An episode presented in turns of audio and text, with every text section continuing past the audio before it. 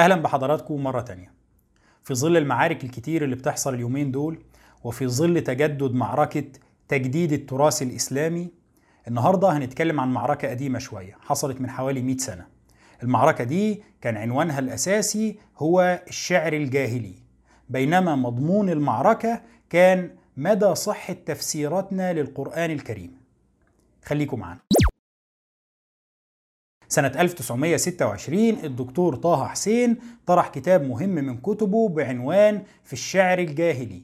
في الكتاب ده الدكتور طه حسين اتكلم عن اللغة العربية وقال إن اللغة العربية بتتمتع بهالة من التقديس باعتبارها لغة القرآن الكريم ولغة علوم الدين الإسلامي.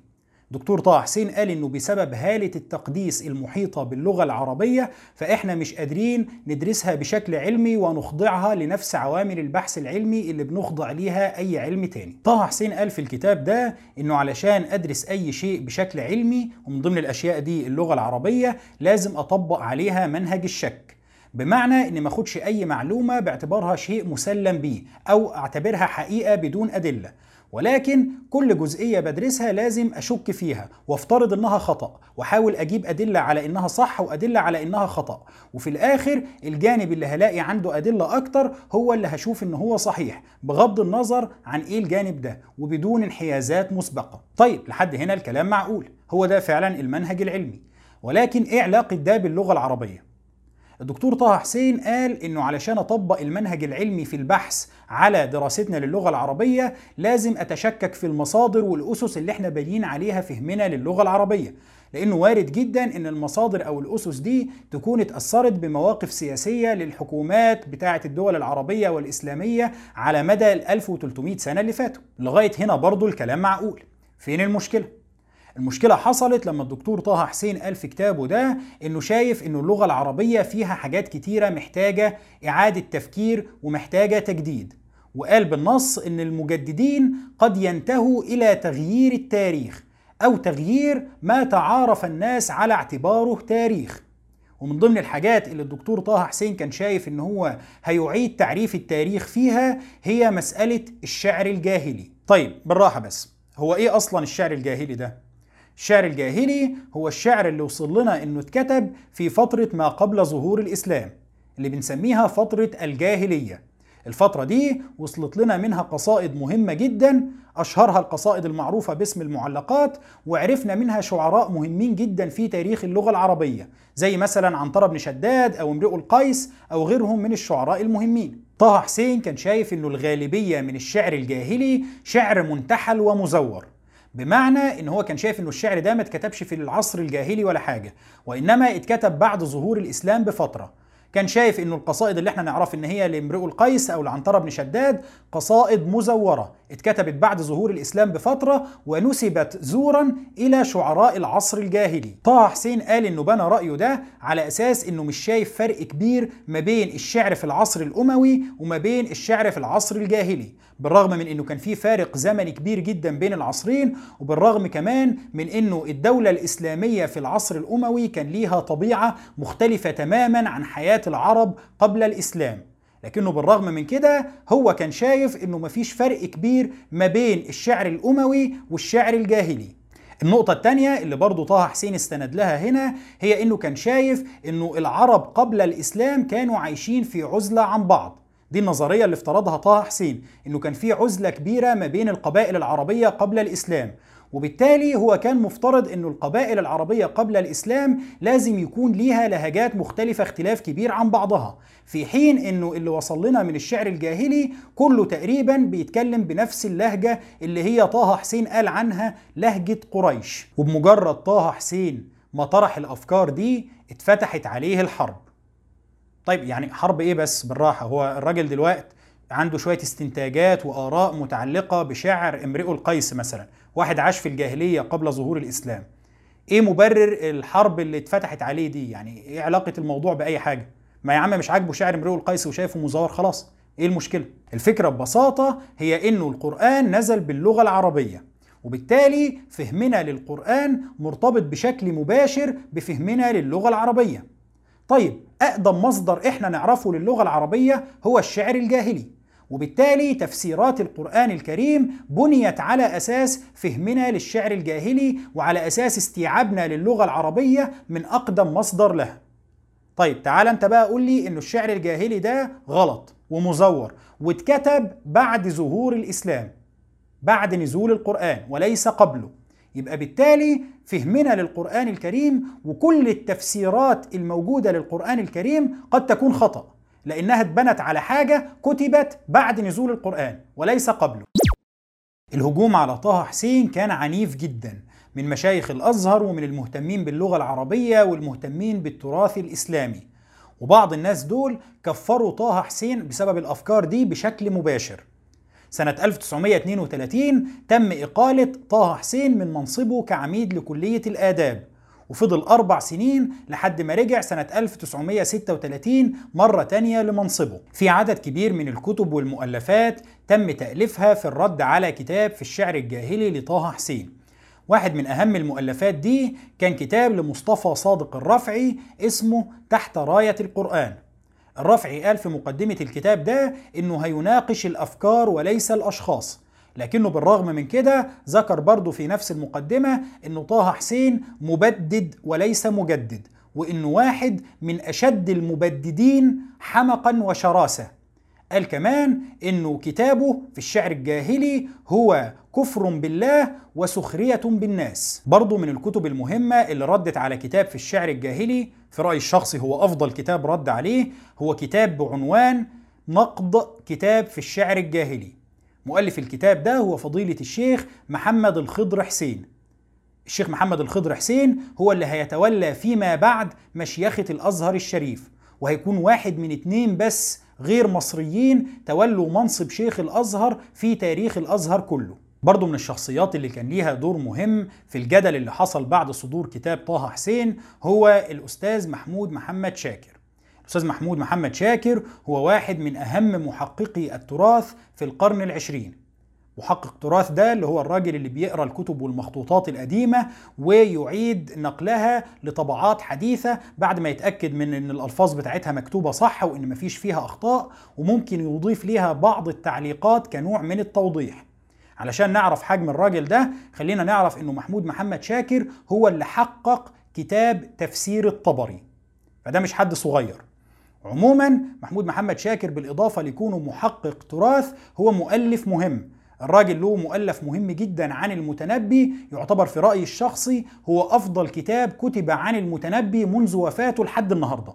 بالإضافة لده الأستاذ محمود محمد شاكر له كتاب مهم اسمه رسالة في الطريق إلى ثقافتنا. الكتاب ده تم وضعه في الأساس كمقدمة لطبعة جديدة من كتابه عن المتنبي صدرت سنة 78 ولكن فيما بعد سنة 87 المقدمة دي اتخذت واتعملت كتاب لوحدها بعنوان رسالة في الطريق إلى ثقافتنا وده من الكتب اللي بيدافع فيها عن التراث الإسلامي والثقافة الإسلامية بشكل شديد جدا. وقت صدور كتاب في الشعر الجاهلي الدكتور طه حسين كان بيشغل منصب عميد كلية الآداب وكان واحد من أهم الأساتذة فيها كمان. بينما الأستاذ محمود محمد شاكر كان مجرد طالب في كلية الآداب كان طالب عند الدكتور طه حسين. لكن علاقتهم ببعض ما كانتش مجرد علاقة طالب والأستاذ بتاعه لا العلاقة كانت أعمق من كده كمان. لأنه الأستاذ محمود محمد شاكر لما خلص الثانوية العامة خلصها في القسم العلمي. حصل على الثانوية العامة في القسم العلمي وليس الأدبي. طيب أنت علمي مش أدبي. هتعمل إيه في كلية آداب؟ لما جاي يقدم على الجامعة قال لهم أنا عايز أدخل كلية آداب. هو كان عايز يدخل كلية الآداب لأنه عيلته كلها كانت شغالة في مجال اللغة العربية ووالده كان وكيل الجامع الأزهر. وبالتالي هو كان منجذب جدا للمجال ده بالرغم من تفوقه في المجال العلمي وبالرغم من إن هو كان جايب درجات مرتفعة في الرياضيات وفي اللغة الإنجليزية. لكنه لما راح للجامعة قالوا له لا يا ابني ما ينفعش. أنت قسم علمي تدخل طب ولا هندسة ولا أي حاجة من دي. ما ينفعش تدخل آداب. وهنا راح كلم الدكتور طه حسين اللي توسط له عند الدكتور أحمد لطفي السيد رئيس الجامعة المصرية علشان يسمح له بالالتحاق بكلية الآداب. وبالفعل دخل كلية الآداب بواسطة من طه حسين شخصيا وفضل شايل له الجميل ده فترة طويلة جدا. لكن بعد طه حسين ما طرح أفكاره دي وبعد صدور الكتاب بتاعه بدأت العلاقة تتعكر ما بينهم. وبدأ محمود محمد شاكر يشوف إنه طه حسين بيخرف. لكن المشكلة الأساسية مش كانت إنه شايفه بيخرف أو إنه معترض على الأفكار بتاعته دي. المشكلة الأساسية عند محمود محمد شاكر كان إنه شايف إنه أساسا الأفكار دي أفكار مسروقة. إيه موضوع سرقة الأفكار ده بقى كمان؟ في مستشرق إنجليزي اسمه مارجوليوث ديفيد مارجوليوث. الراجل ده كان أستاذ اللغة العربية في جامعة أكسفورد وكان عضو في المجمع العلمي العربي في دمشق وكان واحد من مؤلفي دائرة المعارف الإسلامية. الراجل كتب كتب كتيرة جدا عن الإسلام وفي الكتب دي طرح أفكار عن أنه الشعر الجاهلي شعر مزور ومنتحل وتم تأليفه بعد ظهور الإسلام. والأستاذ محمود محمد شاكر اطلع على الكتب دي اللي تم نشرها قبل طرح طه حسين لأفكاره وقبل نشر كتاب في الشعر الجاهلي. وبالتالي هو كان شايف إنه طه حسين سرق الأفكار بتاعته دي من مارجليوث وبدون ما ينسبها له أو يقول إن هو اخذ الأفكار دي من حد تاني. محمود محمد شاكر كان شايف إنه أفكار مارجليوث أفكار مهلهلة وضعيفة. كان شايف إنه ده شوية كلام فاضي. ولكن كان شايف إنه ممكن واحد زي مارجوليوث يقتنع بيها باعتبار إنه في الأول وفي الآخر خواجة مهما درس اللغة العربية مش هيعرفها زي أهلها. إنما اللي كان مزعله إن واحد زي طه حسين اللي هو عربي مصري أزهري بيشتغل أستاذ للغة العربية وآدابها يقع في نفس الفخ ده ويقتنع بالأفكار دي. وكان مزعله أكتر إنه ينسب الأفكار لنفسه بدون ما يقول إن هو أراها أو سمعها من حد تاني. ولكنه في النهاية كان شايف إنه طه حسين جاب الأفكار دي وطرحها لسبب واحد فقط وهو إنه منبهر بكون الأفكار دي أفكار مستوردة. ما دام الكلام جاي من عند واحد خواجة مهم يبقى خلاص الكلام ده كلام صح وأنا هطرحه وهدافع عنه. وده كان مزعل محمود محمد شاكر جدا. وعلشان كده الأستاذ محمود محمد شاكر اللي كان لسه وقت صدور الكتاب طالب في الكلية عند الدكتور طه حسين كان بيقف بعد كل محاضرة ويرد على الدكتور طه حسين ويقارع الحجة بالحجة ويفند كلام طه حسين اللي ذكره في كتاب في الشعر الجاهلي. لكنه ما كانش بيتهمه بالسرقة بشكل صريح علشان يحفظ الجميل اللي كان طه حسين عمله معاه قبل كده. فضلت المناكفات دي بينهم فترة لغاية ما محمود محمد شاكر فقد إيمانه بعملية التعليم في كلية الآداب من الأساس وقرر وهو عمره 19 سنة بس سنة 1928 إن هو يهاجر من مصر. وفعلا سافر سنة 1928 لمدينة جدة وأسس فيها المدرسة السعودية الابتدائية بجدة. المدرسة دي ما زالت موجودة لحد النهاردة هو اللي أسسها سنة 1928 وكان أول مدير ليها. اشتغل مدير للمدرسة دي لمدة سنة وبعد سنة واحدة رجع مصر مرة تانية سنة 1929 بناء على طلب أبوه. بعد رجوع الأستاذ محمود محمد شاكر لمصر بفترة بيكتب كتاب مهم جدا في مسيرته اللي هو كتابه عن شخصية المتنبي.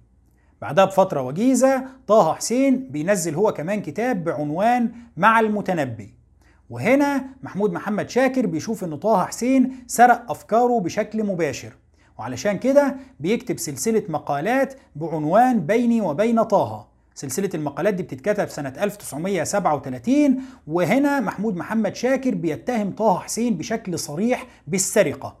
بيقول إن هو سرق أفكاره وحطها في كتاب مع المتنبي وإنه سرق أفكار مارجوليوث وحطها في كتاب في الشعر الجاهلي. بعد الهجوم الشديد اللي تهاجمه طه حسين بسبب كتاب في الشعر الجاهلي حاول إن هو يلطف الأمور شوية.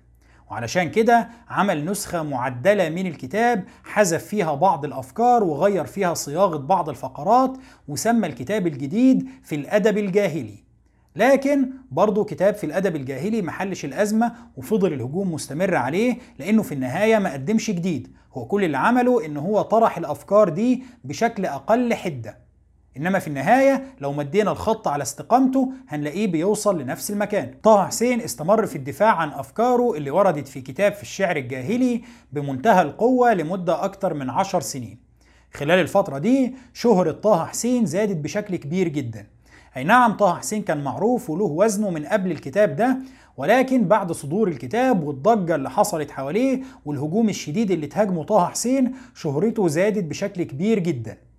عموما بعد أكتر من عشر سنين على صدور الكتاب بدأ طه حسين لهجة دفاعه عن الأفكار دي تخفت بشكل كبير جدا وبدأ دفاعه عنها يكون أقل حدة. وبدأ طريقة طرحه للأفكار دي نفسها تختلف. أي نعم طه حسين ما عملش مثلا اعتذار صريح أو تراجع كامل عن الأفكار دي ما نزلش مثلا كتاب يقول فيه والله أنا كنت غلطان وبتبرأ من أفكاري وأفكاري الجديدة أهي أو قناعتي الجديدة أهي ولكن مجمل كتاباته في كتبه ومقالاته وأحاديثه الصحفية واللقاءات بتاعته فيما بعد كانت بتمثل تراجع في جزء كبير جدا ولو حتى كان تراجع ضمني عن أفكاره اللي وردت في كتاب في الشعر الجاهلي.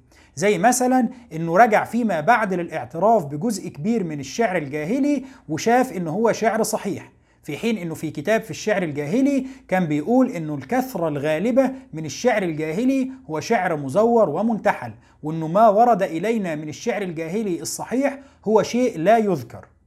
بالإضافة لكده طه حسين في لقاءاته اللاحقة قال إنه كتاب في الشعر الجاهلي هو كتاب قديم يحتاج لمراجعة وتعديل. بعد أكثر من 80 سنة على نهاية المعارك دي ما يبدو بوضوح هو إنه طه حسين خسر المعارك دي عن جدارة. أفكاره عن انتحال الشعر الجاهلي وتزويره كانت فعلا أفكار ضعيفة وغير مبنية على أساس وربما كانت أفكار منتحلة زي الأستاذ محمود محمد شاكر ما قال.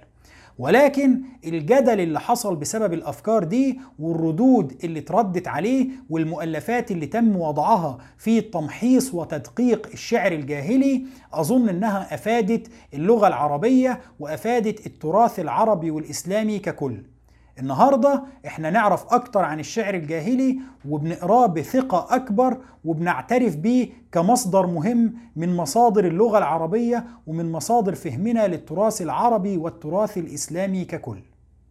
شكرا لحضراتكم وإن شاء الله نشوفكم الأسبوع اللي جاي في موضوع جديد.